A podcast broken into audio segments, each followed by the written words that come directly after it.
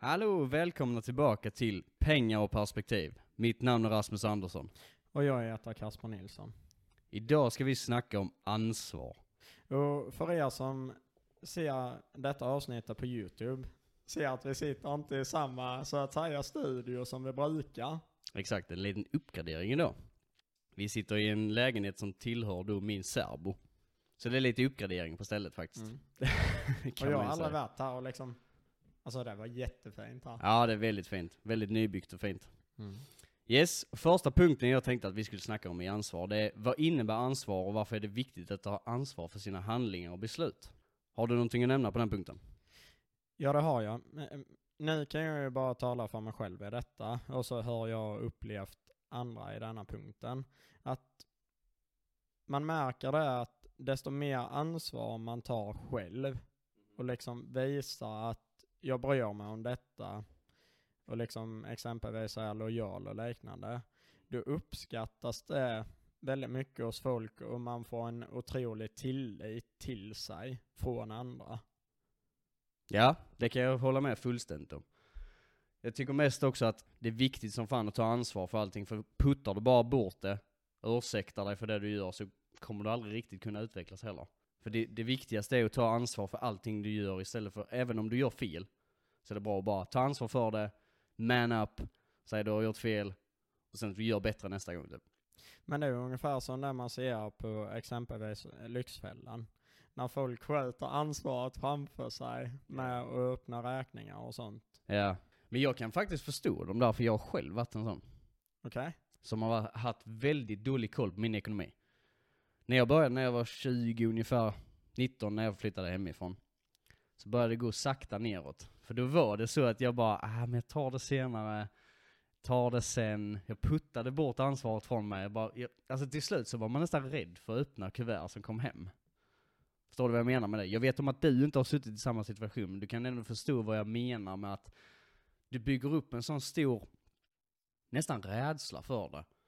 Så till slut så bara, när du ser ett kuvert så bara, ah, shit, ja, jag vill inte ens öppna det. Alltså jag har ju aldrig varit vid så att säga den punkten. Nej. För jag är så att säga, alltså jag vill ju undvika alla extraavgifter som blir av att inte öppna brev och liksom ta det ansvaret där. Mm. För Alltså jag är livrädd för det. Det äter upp marginaler och liksom det tar på sista slutraden. Så därför är det liksom så här, kommer det hem något, öppna det, betalar jag direkt liksom när det ska, så är det bara. Mm. Men det är det jag menar, där tar du ett ansvar direkt. Du gör av med det direkt istället för att ha någonting bakomliggande som bara kommer att byggas upp och byggas upp. Och till slut så vet du inte ens var du är. Du vet inte på, alltså i den högen med kuvert, var ska du börja? Nej, det kan väl liksom bli överväldigande. Liksom Oh, när ja, du väl definitivt. har den. Men eh, låt mig bara fråga där, alltså du som har liksom varit där en gång innan. Mm. Vad var liksom det första steget som gjorde att du hamnade där? Var det att du inte brydde dig eller liksom, jag tar det sen? Jag tror det var en blandning av många olika faktorer. Faktiskt. Så jag kan nog inte ta en och titta på att det var just den här, utan det blir en blandning av massa olika faktorer som sen till slut blev att jag sket i det typ. Jag ville inte se problemet i det. För där är ju det jag menar med ansvar, att jag puttade det ifrån mig och tänkte jag tar det sen, det är någonting som jag inte behöver göra nu. Så jag skulle inte vilja säga att jag vet exakt vilken detalj det var som gjorde att jag inte tog hand om min egen ekonomi. Men det var väl lite för att jag var rädd för det. Jag var rädd för att öppna kume- kuverten, för jag visste om att, för det första så ville man ju såklart inte, alltså, man vill ju aldrig betala räkningar egentligen. Det är ju det tråkigaste som finns. Det är när pengar lämnar kontot. Mm. Det är ju alltid roligare när pengar kommer in på kontot. Ja, det kan man ju vara rörande överens om. Det är roligare att fakturera än att betala fakturor. Exakt, det är det jag menar. Så jag tror att där började det nog. Att jag hatade när pengarna lämnade kontot. Men det var inte, det hade liksom inget med att göra med att du faktiskt inte hade råd, att de hade gått till andra grejer innan då. Nej. Nej. Utan det var mer att jag ville inte, jag, alltså, Det var bara känslan av det som blev jobbigt, okej? ja tyvärr så var det det. Och det som jag säger, jag tror det var mång- många olika faktorer, men det är nog det som började, det var att jag inte ville betala det liksom. Jag, hade inte riktigt, jag var inte riktigt beredd på att det skulle vara så mycket som kostade pengar. När jag fyllde 18, när jag bodde hemma, så sa min farsa, eller när jag slutade skolan rättare sagt, när jag tog studenten, så sa min farsa till mig att du ska betala hyra hemma och sen så hälften utav maten. Och det var ju inga större problem. Jag menar, där var ju hälften utav maten var typ 2000 i månaden, jag hade 2000 i hyra. 4000 är ju inte sådär jättemycket utav vad du har i din lärlingslön. Jag tror jag hade 17 000 ungefär. Så det var inte så mycket, du hade ju rätt mycket kvar. Sen flyttade jag till egen lägenhet. Men jag måste bara fråga innan där. Men när, så att säga, när du kom till den punkten. Mm. Förberedde din far liksom dig att när du fyller 18 kommer detta att hända? Det gjorde han, men jag tror jag vägrade inse det. Jag menar att han berättar och pratar om det liksom att så här kommer det gå till när du fyller 18 och liksom det kunde varit värre. Jag slänger ut det på gatan, klara dig själv typ. Ja, men så var det ju. Alltså, vi kan säga så här. det var inte så att han skulle slänga ut mig på gatan, men han sa att ah, vill du bo här hemma så kommer du få betala hyra. Så enkelt är det. När du börjar tjäna dina egna pengar och du har slutat skolan så ska du betala hyra här hemma. Och han förberedde mig på sådana grejer hela livet. Det, så jag kan inte säga att jag hade dåliga, dåliga förutsättningar ens. Utan jag hade jättebra förutsättningar. Jag fuckade upp det själv. Det var jag själv som gjorde det. Och det är där jag menar det med att ta ansvar. Jag, jag hade kunnat avskriva det, vilket jag gjorde väldigt, väldigt länge och så, nej men det är en sån här faktor som har gått fel, det är det här, jag fick inte lära mig detta hemifrån. Till slut så fick jag bara inse att det är jag som har fuckat upp, ingen annan. Men där tar du ju ett jättestort ansvar genom att liksom faktiskt säga det och komma till den insikten. Så det är ju väldigt starkt gjort. Absolut, men det är just därför jag menar det att tar du då ansvar från hela början till de här smågrejerna, vi säger smågrejerna är att du ska betala dina räkningar, du är medveten om hur du spenderar dina pengar. Alltså du har ansvar överallt. Gör du det istället från början så slipper du få en sån verklighetskäftsmäll som jag fick. Istället för att ligga där nere och bara, fuck jag behöver hjälp. Så kan du ta det sakta men säkert hela tiden och successivt hålla ansvaret uppe på alla punkterna. Istället för att bara putta ifrån dig, för att till slut så kommer det bita dig i rövhålet. Så enkelt är det bara. Om vi fortsätter med din historia då från att du flyttar hemifrån Ja. och inte börjar öppna kuvert. Mm. Hur långt gick det, eller vad var det som gjorde att du ändrade dig där? För nu är det ju liksom ofattbart ansvarstagande och liksom skötsam och så. Så vad var det som förändrade? Var det någon annan som hjälpte dig eller du liksom realiserade det själv? Nej, jag tar inte på mig det. Det är min särbo som fick mig att inse att jag var rätt så långt nere. För hon har ju varit med mig genom allt. Bokstavligen. Från det att jag flyttade hemifrån i princip så har hon varit med mig. Jag tror inte det var mer än ett halvår som jag bodde själv innan vi flyttade tillsammans. Och hon började själv märka att det tog, det tärde på mig på fler än bara punkten när det gäller pengar. Utan det var mentalt och allting annat också.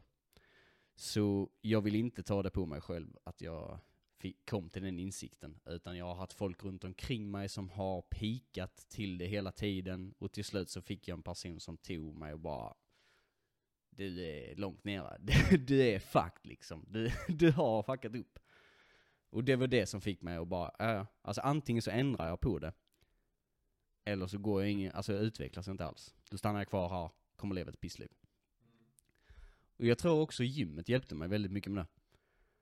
För jag tror att har du en stark kropp, så har du en stark hjärna. Och det är väldigt, väldigt mycket lättare att vara självsäker och kunna ta ansvar för grejer om du har en kropp som kan backa det. Men var det vid den tidpunkten så att säga du började gymma igen? Ja, det var den tidpunkten jag började gymma igen ja. Mm. Jag hade ju mitt uppehåll på två, tre år och det var då det gick ut för. Med både pengar och allting annat. Så jag tror att i samband med att jag hittade gymmet på nytt, kan man säga, så fick jag också en verklighetssmäll utav de nära och kära jag hade. Som hjälpte mig med allting annat. Och fick mig att inse att det är inte så jobbigt att ta hand om sig själv och sin egen ekonomi. Jag insåg inte att du behöver ha en viss vad ska man säga, du behöver ta hand om din ekonomi lika mycket som du tar hand om din kropp också. Och för du kan ju ha folk till att sköta allt sånt om du vill det ju. Men det kostar ju också, då får du vara mycket längre fram i livet. Du måste först lära dig det själv innan du kan låta någon annan ta över liksom.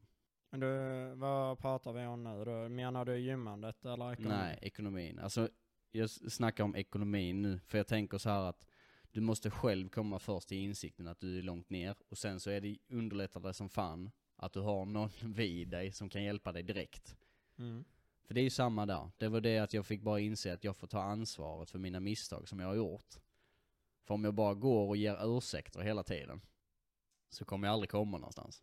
Men det är ju det som är viktigt med att du måste ju, när så att säga någon annan berättar det för dig och liksom du får, kommer till den insikten, Mm. då är det ju också väldigt viktigt att du är villig och tar emot hjälpen så du inte bara stöter ifrån dig. Det är minst lika viktigt som att man har någon som hjälper dig. För du kan ju stå där, jag tror vi snackade om detta i ett av de äldre avsnitten, kanske till och med avsnitt ett eller två, så sa jag det att jag tycker att det finns folk som är väldigt långt gångna och som till och med kan vara lost cause. Vilket fick väldigt mycket reaktioner utav folk, vilket jag tycker, tycker är roligt för då diskuterar folk det. Men jag tror fortfarande det att för det är samma där, hade jag inte tagit personligt ansvar och insett att jag, jag har gjort mina misstag och jag behöver hjälp. Då hade jag ju fortfarande suttit där, förmodligen idag. För även hur mycket en person än vill hjälpa dig, tar du då inte emot den hjälpen och är redo på att acceptera dina misstag och ta ansvar för det du ska göra som förändringar, då kommer du inte komma någonstans. Så det var mycket det som gjorde det också. Detta blir ett väldigt personligt avsnitt på mitt och det är väldigt roligt för du, nu kan man lära känna mig med på ett helt annat sätt. Precis.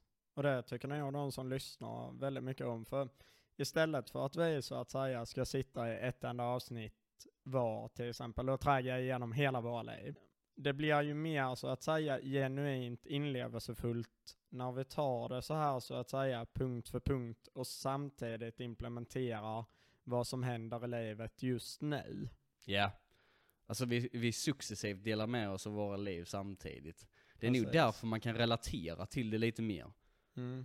För om det blir bara, det var ju samma som, vi kan ju säga det att vi diskuterade ju det innan vi startade podden, om vi skulle ha ett skriptat eller inte. Mm. Och så bara nej, vi ska ha keynotes så vi vet om, vi är på samma track fortfarande, men vi vill ha det personligt.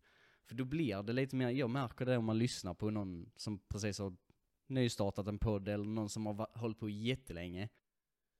Det kvittar lite om de har det personligt, de som har precis nystartade och de andra som har skriptat det. Jag tycker det är mycket roligare att lyssna på någon som pratar personligt Mm. och ur sitt eget perspektiv. Men sen skulle jag tycka att hade vi inte haft dessa keynotesen och vi bara liksom hade haft det här ska vi prata om idag. Det hade känts lite så här tanklöst. Lite för flummigt. Ja. För vi har ju ändå ett, en, alltså, Vi har ju riktlinjer men sen kan vi grena ut. ja, exakt. Vi har ju ändå ett motiv som vi inriktar oss på.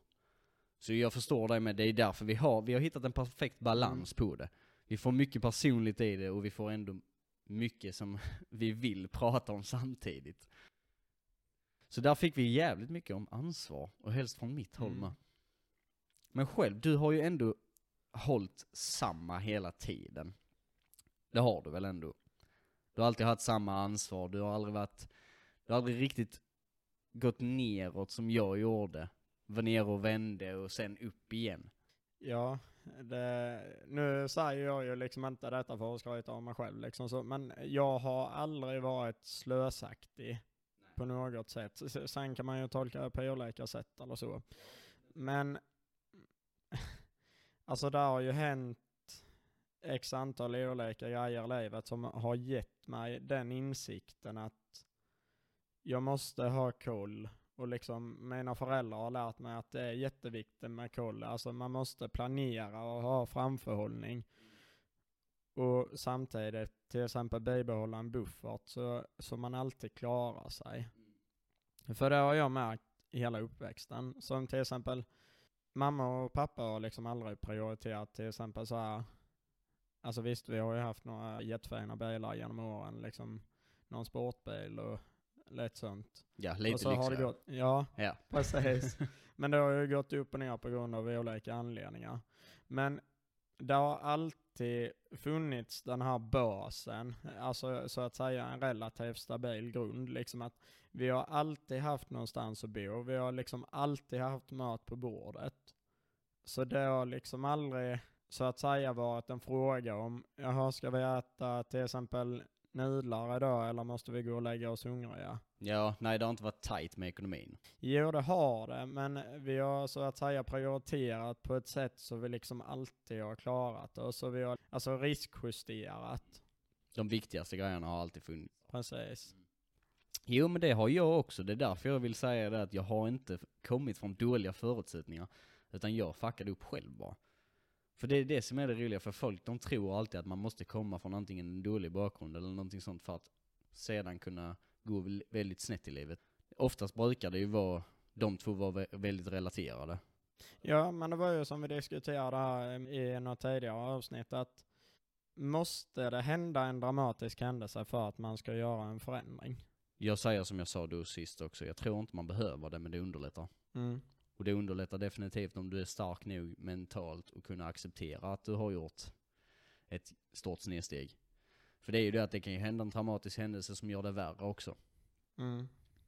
Så det är därför jag ville säga det att jag tror inte det behövs hända en traumatisk händelse. För det är ingenting man ska sikta på. Nej. Det är inte så att du ska, typ som, jag vet vissa bara, ja, eh, jag började gymma för att min mor gick bort eller någonting sånt. Så säger vissa, ja jättebra. Men när jag säger att jag började gymma för att jag kände för det, ja vad kul. Det är Ja, lite två olika nivåer av vad som är accepterat, känns det som. Jo, men det är det, även om det liksom är jättehemskt till exempel om, alltså en sån här rationell grej har hänt, till exempel att någon har gått bort eller, ja, där finns ju hur mycket grejer som helst som kan hända. Jag tror att, så att säga, de som det inte händer någon sån här rationell eh, sak eller händelse för, det blir, de tittar på den här personen och liksom ser att detta måste hända mig för att jag ska göra denna förändringen till nästa steg i livet. Du är med på min tanke? Definitivt, Ja. definitivt. Men det är ju för att det blir glorifierat i media. Mm, precis. Jag menar, du, du ser ju alltid att, ja men den här personen hade en traumatisk händelse och så gjorde den en kovändning och nu är den uppe på toppen.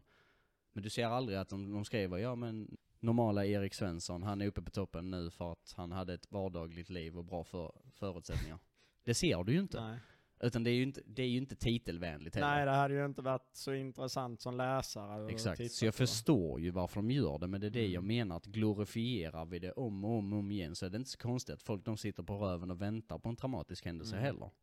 Så du kan man inte kasta skit på folk heller som sitter där och väntar för att, Ja, det är ju uppbyggt så i samhället så det liksom pekar dit att det måste hända något dramatiskt för att detta ska ske. exakt. Och det är lite, lite tråkigt ändå. Mm. Men det är därför man måste vara väldigt medveten om att social media måste du ta med en nypa salt. Eller nypa salt, ta det med hela saltkaret. Så som Saltberg gör. det, den är mycket mer än det. Vi såg ju vad som hände med honom så, eh, yes. Vadå, vad har hänt med han? Är det inte han som är kanslerad nu med cancel culture? För han tog i VM-cups. Ja, den är Fifa, va? Mm. Ja. Då har man väldigt stort ego om man tror att man ska gå ut där och röra den pokalen alltså. Det måste jag säga. Mm. Det är... den hybrisen är inte liten. ja. Nej, men som sagt, jag tror man får ta uh, social media med en nypa salt.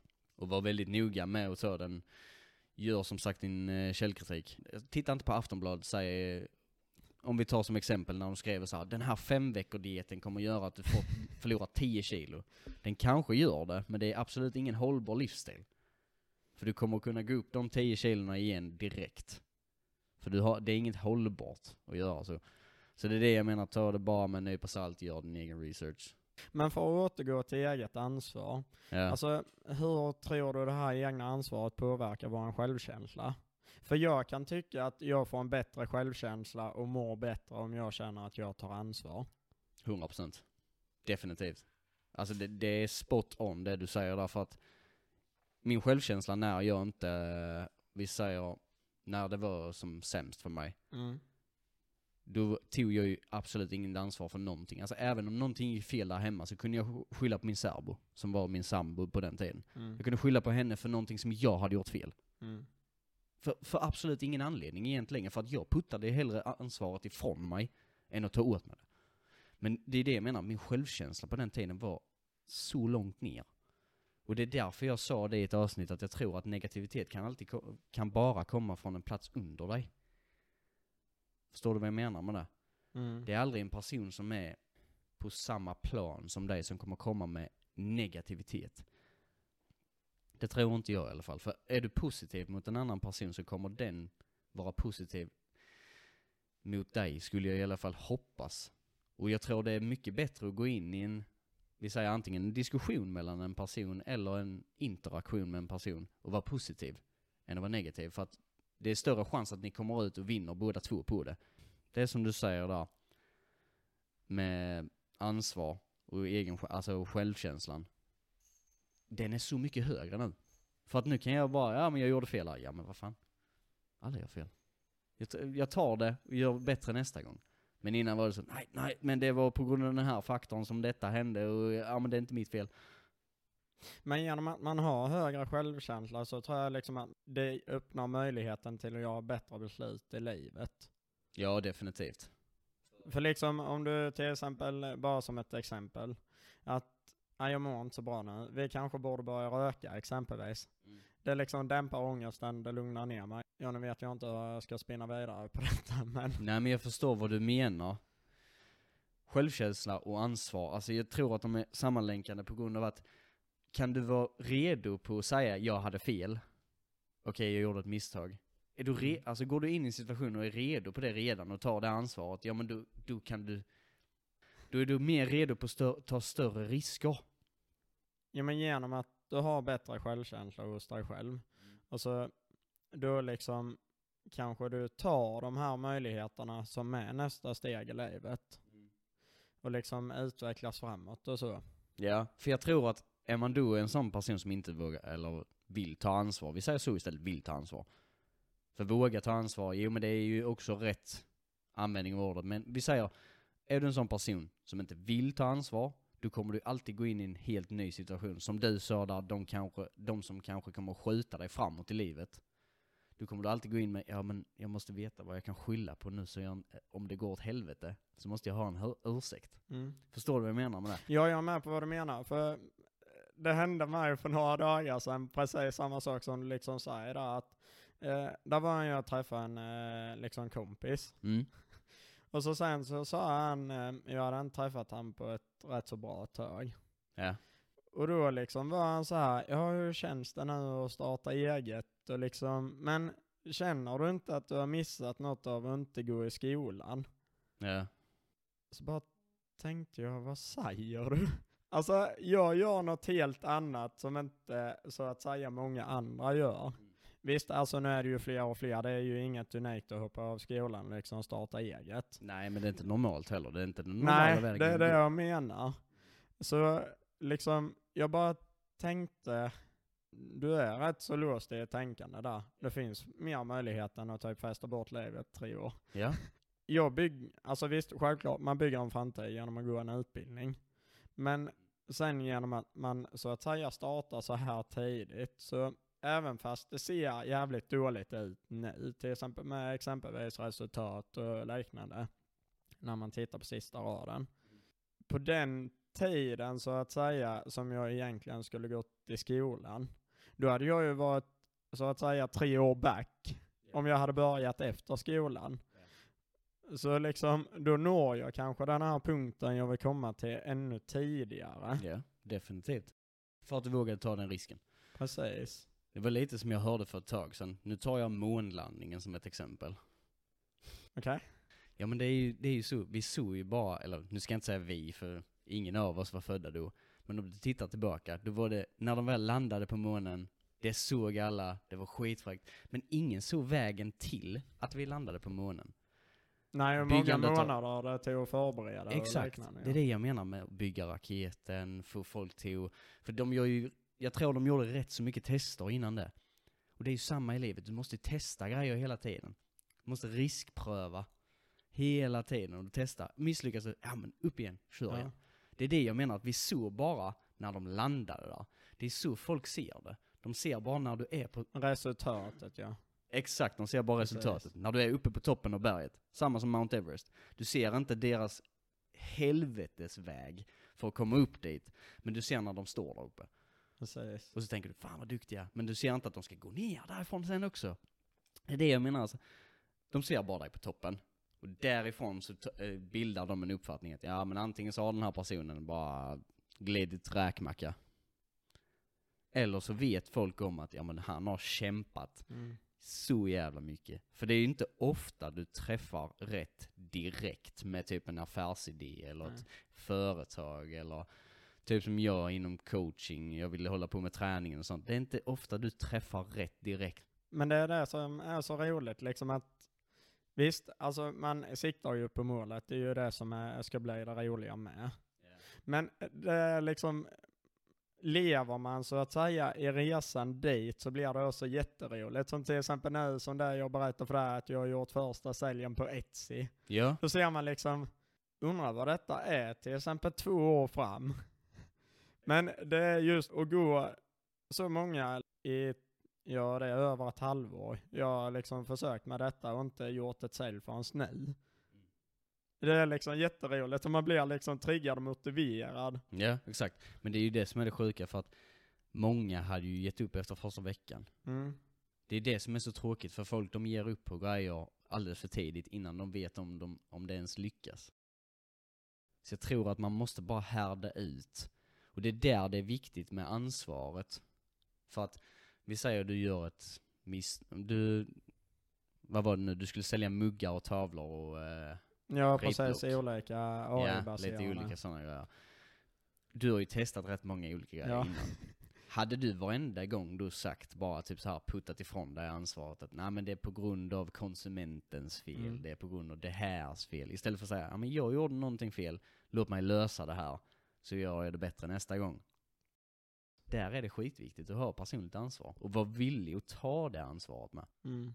Och det är ju viktigt att testa många olika saker och liksom funkar inte det, visst, men man ska ändå ge det tid. För till exempel, jag tror ju att sex månader för att prova något är för kort. Definitivt. Det tror jag med. Jag tror alltså typ ett till två år Ja. tror jag är rimligt att lägga på något. Ja, För att liksom bedöma och blicka tillbaka. Kommer detta att funka? Finns det potential i det? Ska vi gå vidare? Jag tror också det är viktigt med så lång tid för att just gå igenom alla de här små, vad ska man säga, farthindren på Mm. vägen. Som du, du kan lösa. För om du varje gång du skulle köra över ett farthinder måste tvärnita där framför utan bara, nej, jag vänder istället och kör en helt annan väg. Det blir ju en hel omväg du. Mm. Vi kan ta det som en metafor. Om varje gång du ser ett fartgupp, du ska vända och köra en annan väg. Tänk hur mycket tid du adderar. Istället för bara kämpa dig igenom, kämpa dig igenom, Mm. köra över det fartguppet. Du kommer lära dig så mycket mer genom att göra det tror jag. Mm. Än att du varje gång bara vänder och bara, nej men jag testar något nytt. Jag grenar av på det här hållet, jag grenar av på det Jo, här i hållet. slutändan så kommer det ändå gå fortare och ta så att säga den saktagående delen Ja. där och då. Ja, definitivt. Man måste ha målet i sikte, men du måste också älska vägen. Jag tror det var David Goggins som jag såg säga det här att The man who loves walking walks further than the man who loves the destination. Ja. Och det är helt rätt. Det är samma där. Om du bara har målet i sikte, men du hatar liksom tillvägagåendet, ja men då kommer du aldrig komma lika långt som han som älskar det han håller på med. För han har inte bara målet i sikte, utan han har så många andra, han älskar liksom vägen och han har alla de delmålen på den vägen tycker han är skitroligt att ta sig till. Men jag kan tänka mig att det är precis likadant inom så att säga gymsammanhang. För många har det här målet till exempel att de till exempel ska se ut som Arnold, Ja, exempelvis. Och så sen, men de hatar att gå till gymmet. ja. Och då är det, då är det i princip om- omöjligt. Då får du ha en sån, du får vara så mentalt stark i så fall. Så då, du kan du vara, du kan du i princip göra vad som helst. Om du har den styrkan till att gå ner där du... Nu vill, var jag nästan nära på att säga varje dag, vilket du absolut inte ska göra. Om du vill bygga så mycket muskler som möjligt så ska du absolut inte gå ner till gymmet varje dag. Men, du ska gå ner där och älska varenda minut. För då kommer du komma mycket längre än den som går ner där och pressar sig igenom ett gympass. Men sen grejen är ju, alltså visst det är ju viktigt självklart att tycka det är roligt under tiden, men du kan ju inte älska det hela tiden. Nej, min farsa han sa faktiskt en bra grej när jag var yngre att fyra utav fem dagar så ska du gå med ett leende på läpparna till jobbet. Mm. Den femte dagen kan du vara lite så. Det är helt okej. Och jag tog faktiskt inte det till hjärtat förrän för sent. För på mitt föregående jobb så gick jag kanske en utav fem dagar. Då gick jag med ett le- leende på läpparna en dag. Och jag tänkte bara, ja men det är så, det är så här det är. Alla andra gör ju så här. Mina kompisar gör så här. Mina föräldrar har måste ju... det vara rätt typ. Exakt. Alltså alla andra gör ju så. här. Ja men då måste det vara bara det att jag får helt enkelt kämpa mig igenom. Som tur var så har jag en väldigt förstående sambo som kunde uppfatta mina tecken på att jag inte tyckte om min vardag. För det var ju lite så att man gick och längtade hela tiden efter helgen. Utan nu är det bara så att jag längtar efter morgondagen också. Så fort jag går och lägger mig så vet jag om att morgondagen kommer att vara jättebra. För jag tror det är som du och jag snackade om eh, självmanifestering, snackade vi om va? Ja. Eller självhypnos. Precis. Mm. Jag tror det är jätteviktigt att göra det. För om du inte går, vi tar som ett exempel, när man går och lägger sig. Har du bara negativa tankar då, så kommer du nog vakna upp och vara väldigt negativt inriktad. Men har, går du in med positiv, positiva tankar när du ska gå och lägga dig, bara mm, morgondagen ska vara bra, jag ska göra det här. Och jag tror det är viktigt också att sätta mål för sig själv för Ja. morgondagen. Men något jag funderar på där, du måste också vara, vad ska vi säga, det är ju svårt att veta om man är relevant, men du måste vara relevant i ett tänkande där. För grejen är, om du så, så att säga exempelvis manifesterar att vejpande och rökning är nyttigt, och liksom intalar dig själv, alltså du kan Ja. liksom manifestera dig till den punkten att du tror att det är nyttigt. Är du med på min Ja, tanke? Definitivt. Alltså du kan ju göra det på dåligt sätt också. Ja. Alltså du kan ju göra det på ett stjälpande sätt där det skadar dig själv ju såklart. Men det kan du göra med allt. ja. Det är som sagt, man måste bara inse vad som faktiskt är viktigt i livet och vad som inte är. Så absolut att man kan, man kan själv manifestera en sån grej med. Jag tyckte det var en viktig grej att liksom säga, för liksom du måste ju manifestera det som är relevant. Och liksom, Ja, ja. Du måste se ett helhetsperspektiv på det också. ja. Sen tror jag att vi som människor vill ha förändring i vardagen. Ja, inte alla där. Alltså där finns ju de som trivs liksom med att alltså bara stå vid samma maskin. I, från att de är 18 till pension. Ja men tror du, alltså, jag tror inte det är att man trivs, jag tror det är att man blir bekväm med det bara. Du blir bekväm och det, det är det som går på rutin, det är det som är vana. Men det är ju jättesvårt att säga för du måste ju vilja ha en förändring själv med. För utan att vilja ha en förändring själv så kan du inte göra något. Nej. Alltså det är ju liksom sån här, du kan ju leda åsnan till vattnet men du kan inte tvinga den till att dricka. Alltså, Nej, exakt. Men det är ju samma som vi snackade om. Du måste vara villig och ta ansvar för att du behöver hjälp, som jag sa med min, min situation. Du måste vara villig att ta ansvar för att du har fuckat upp, du behöver hjälp. Och det är samma som du säger där. Då kan du inte bara pusha förändring på någon om de inte vill förändras. nej precis. Men jag säger det ur eget perspektiv i alla fall. Jag är en sån som, jag tycker det är roligt att pröva på nytt. Alltså göra små förändringar i vardagen kan underlätta som fan för att förgylla vardagen på ett helt nytt sätt. Typ som jag märkte nu när särbon flyttade, bara när vi bor här inne. Det är, sån, det är som en liten mini-vacation för att jag har bott så pass länge i samma hus nu. Ja alltså jag fattar när man har det så här fint. Men alltså, Ja, men du förstår nu vad jag menar, men det blir som en Ja. liten så, det blir som en mini-vacation för mig. För typ när man är här över en helg så har man inte riktigt samma, du går inte ut och ser samma träd, du går inte ut och ser samma personer, du går inte ut och ser samma, vad ska man säga, omgivning mm. hela tiden. Utan det är en liten förändring på det. Då får man ett nytt tänkande. Det kreativa tänkandet kickar in. Ja men vad, ska, vad kan jag göra här inne? Vad kan jag göra istället? Typ som vi har börjat ut och gå väldigt mycket. Där har märkte jag en jättestor skillnad för att min särbo hatade att vara ute och gå när vi bodde i Sibbult. Sen nu helt plötsligt, när vi flyttade till Kristianstad, så har hon börjat tycka det har varit roligt. Det är klart hon gör det. För varenda gång vi går ut så tar vi någon ny runda, vi kollar på några helt nya hus, vi tar en helt ny stig. Men äh, alltså förstår man rätt, här finns ju så att säga mycket nytt att titta på. För går du bara i Sibbhult, ja finns det hak i typ? Nej, ja, men, men det är det jag menar, jag har ju gått i den byn i 25 år. ja. Okej, jag gick faktiskt inte när jag var noll, men om vi tar väck dem. ja men jag fattar vad du menar. ja, vi säger 20 år. Alltså, medvetande 20 år. Där är faktiskt inte en hörna på den byn som jag inte har varit på. Så det är det jag menar med att jag förstår henne hur det blir mycket lättare att ut och motionera för att du ser någonting nytt hela tiden, det blir roligt, det pikar ditt intresse. Så bara sådana små ändringar hjälpte henne jättemycket. Men eh, hur är du liksom för att diskutera den här miljön? Trivs du i stadsmiljö? Jag har märkt att jag trivs var som helst om jag har rätt umgänge. Så du menar att det blir oväsentligt så att säga Ja. var du bor? Ja. Ja. Jag har märkt det att med rätt umgänge runt omkring mig, vilket jag tycker jag har hittat nu de senaste månaderna, så kan jag i princip vara lite var som helst för att de jag har nära mig just nu är lika kreativa, är lika engagerade och drivna som jag är. Och då, då finns det inte en stund där man kan sitta still, där inte någon säger ska vi inte göra det här? Ska vi inte typ, eller diskutera bara, typ som du och jag sitter och gör hela tiden ju. Bara en sån grej Mm. hade du och jag kunnat göra i flera timmar. Vi hade säkerligen kunnat ha det som jobb, radiopratare hade vi kunnat sitta och göra utan problem. Det är det jag menar med att man har like-minded people runt omkring sig, då har man aldrig tråkigt. Det hade varit kul att liksom, alltså podda mitt i veckan och ha det som liksom ett jobb. Ja, Det definitivt. Oh ja, definitivt.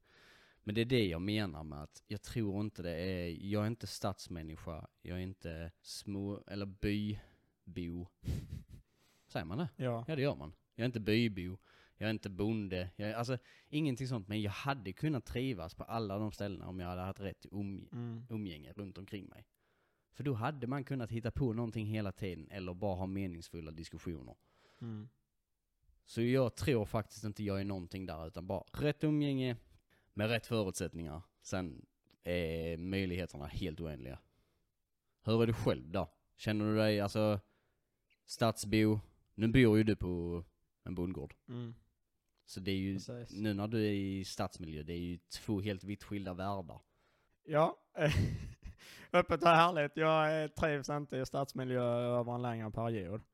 Det, det funkar några timmar, men sen liksom, vad lugnt och skönt det är hemma. Typ liksom så.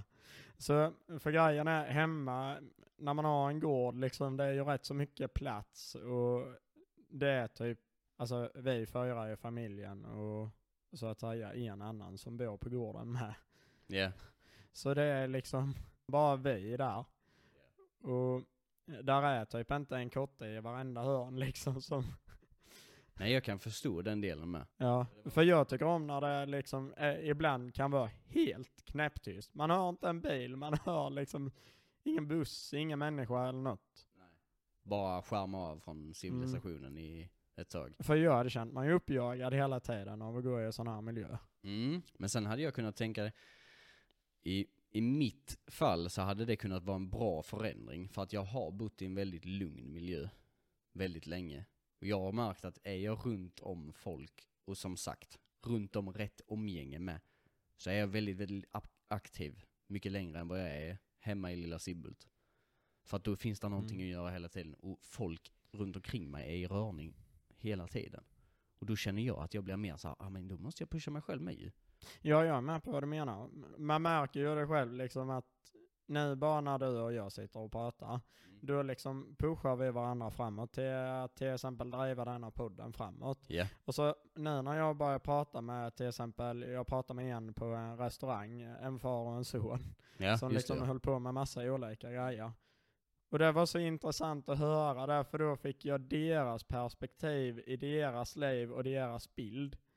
Så liksom det var intressant att liksom höra det. Sen, jag värdesätter ju det här, jag behöver att det är helt knäpptyst, till exempel en dag eller en hel vecka. Mm. Och typ max prata med två personer. För det, jag behöver liksom tid att fundera och liksom ta saker och ting i lugn och ro.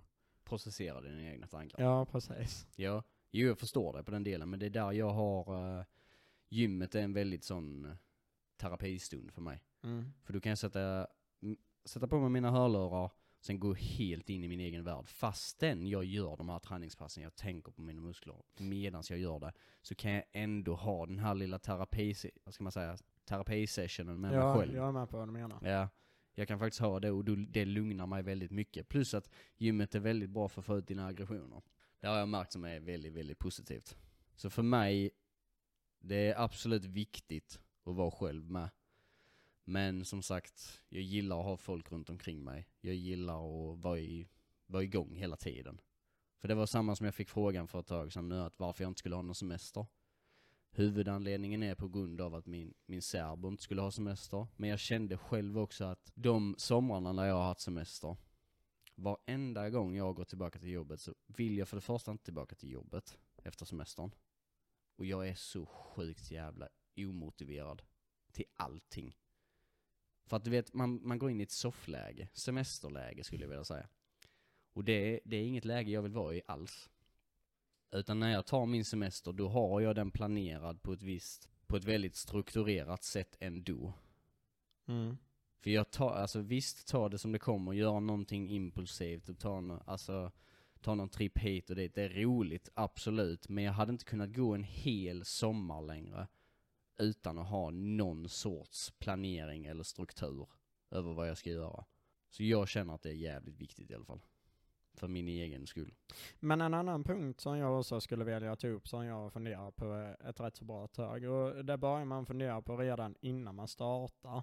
Det är ledarskap och ansvaret i det. Mhm. För jag har ju liksom kommit till den insikten att förr eller senare så kommer jag behöva anställa för att utvecklas framåt i både till exempel Bäckaröd och i CNB e-handel. Alltså det är ju ett väldigt stort ansvar man har och till exempel ha sysselsättning till en annan person och liksom betala ut lön, sköta allt det och liksom ta hand om sociala avgifter.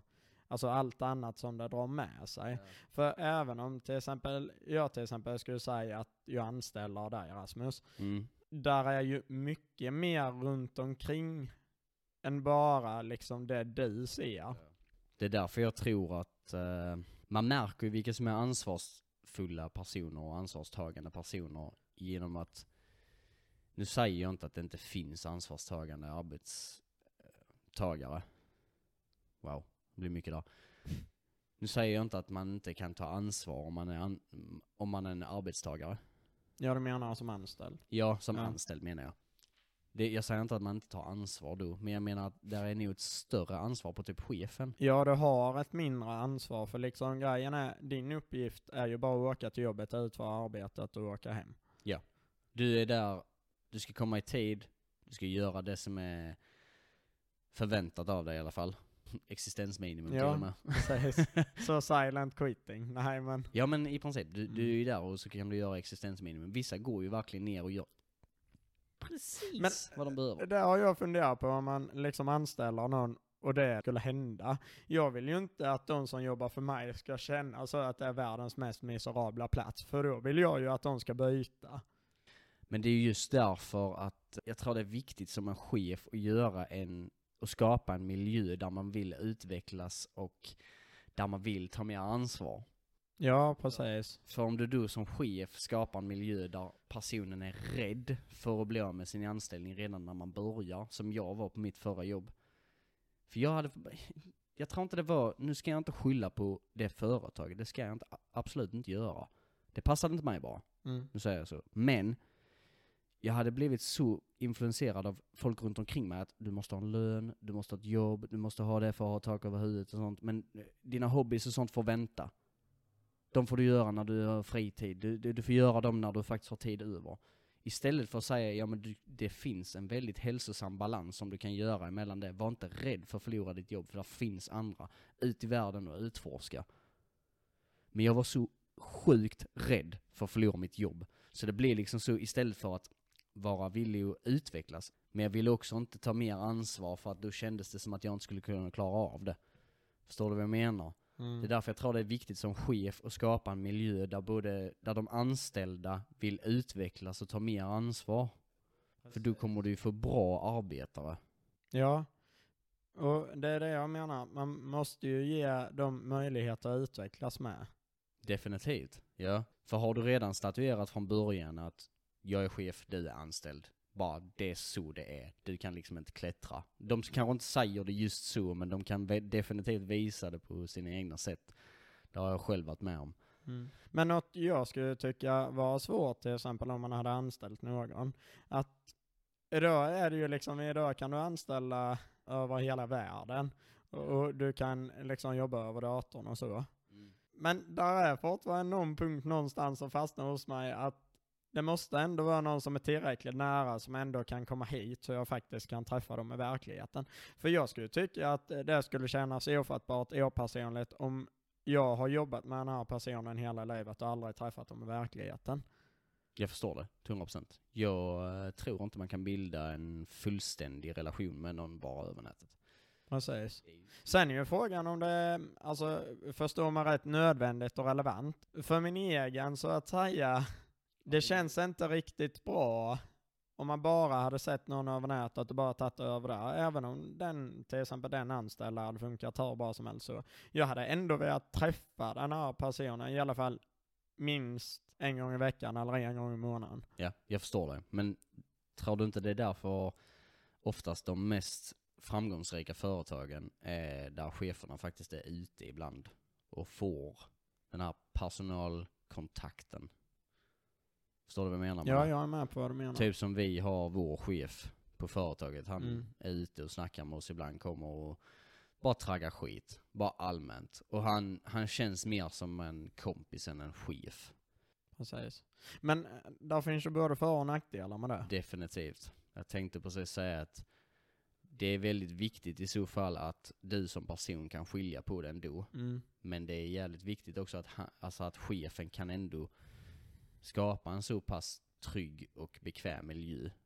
Så att man känner ändå att man är, man är en av teamet, man är välkommen, det finns möjlighet för dig att utvecklas. Vi sätter inga begränsningar på dig, förstår du vad jag menar? Nej, jag är Utan- med på vad du menar. Men det blir ju väldigt jobbigt när man kommer till den här punkten att alltså det funkar inte och det blir inte lönsamt med den här anställda längre utan det kostar mer pengar än vad det ger. Alltså så att säga för arbetsgivaren.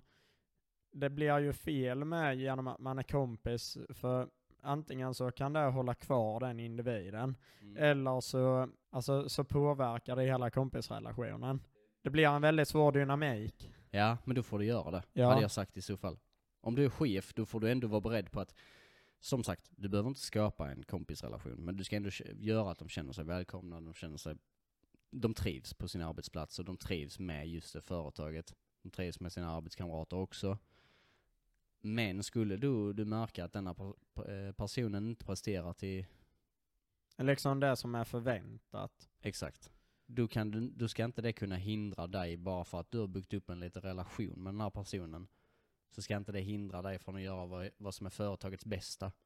Precis. För det är det du måste tänka på i första hand, tror jag, inte tror jag, utan jag vet om att det är självklart det företagarna gör.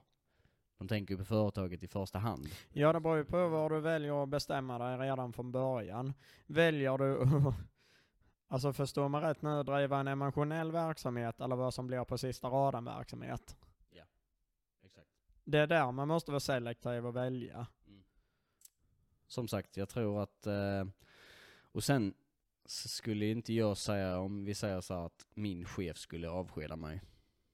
För det första så måste det ju vara, det är inte så att han kommer en dag och bara du, ha det gött. Utan oftast så har det ju varit faktorer och där har varit varningstecken på att det, du är ute på hal is. Jag tror ändå att man får vissa varningstecken. Visst, det har ju hänt. Skulle jag anta att någon har kommit och så bara out of the blue bara tyvärr, vi måste sparka dig. För vi har inte, vi har arbetsbrist just nu, typ ungefär. Men då får man inte ta det personligt. Utan det kan ju bara vara på grund av att det finns inte tillräckligt mycket arbete, de andra har varit där längre, de är mer erfarna. Då får du bara ta det som att okej, nu har jag lärt mig mycket på det här jobbet, nu köttar jag vidare. För gräver du ner dig då? Gräver du en liten grop på grund av att de sparkar dig? Kan du sitta kvar i den gropen? Mm. Ja men det är ju där du återgår till så att säga det egna ansvaret. För vill man inte också nu förutsätter det ju att företaget vill att de anställda ska utvecklas om man inte stannar på samma punkt. Ja men det är det så. Det Ja. är därför de måste skapa en miljö där de visar att det finns möjligheter och klättra. Precis, men det förutsätter ju att du själv också är med på det här tåget. Ja. Det är därför jag tror det är viktigt att vara en hyfsat bra människokännare om du ska vara chef. Mm. Eller vad menar du då? Ja men människokännare, alltså, vi säger att du går på arbetsintervjun. Det är väldigt svårt att få en uppfattning om en person bara på en halvtimme till en timme, men du kan ändå få, ställer du rätt frågor, så tror jag du kan få ut väldigt mycket av den personen, så du vet om vad de går för på arbetsplatsen. För du förstår du vad jag menar? Ja, men om vi säger så här, så fort någon går igenom dörren och du har ju typ bedömt den personen på tre sekunder innan han hinner öppna munnen. Ja, absolut. Men det är därför jag tror man måste vara en sån som har en open mind. Precis. Bara okej, ja men du kanske bedöm, eller du kanske dömer den personen direkt. Förstår vad du menar med det. Men, som sagt, open-minded. Jätteviktigt som chef, skulle jag vilja säga. Nej, alltså, detta är ett avsnitt som vi kan spinna iväg på hur mycket som helst, Mm. vilket vi kommer att göra flera gånger tror jag. Men just nu så känner vi oss båda rätt done. Mm. Så jag vill tacka för det här avsnittet och för, ni, för er som lyssnar. Mm. Eh, vi uppskattar det offentligt alltså. Ja. Det värmer i hjärtat när man ser att vi har nästan 200 spelningar på Spotify. Ja, Så faktiskt. det, vi uppskattar det och tack så jättemycket. Ja, vi tackar för allting. Och så hörs vi i nästa avsnitt så får vi se vad vi har för rolig topic då. Precis. Det hade varit kul om någon hade kunnat förslå någonting som vi ska snacka om, som de vill ha reda Mm. på. Och så tänker jag vi ska börja titta lite på det här med gäster och sånt. Ja. Så vi får se vad som händer där. Mm. Det finns roliga grejer i framtiden. Men vi gör så här, ni får ha det så bra, så hörs vi igen. Det gör vi. Ha det gott. Hej.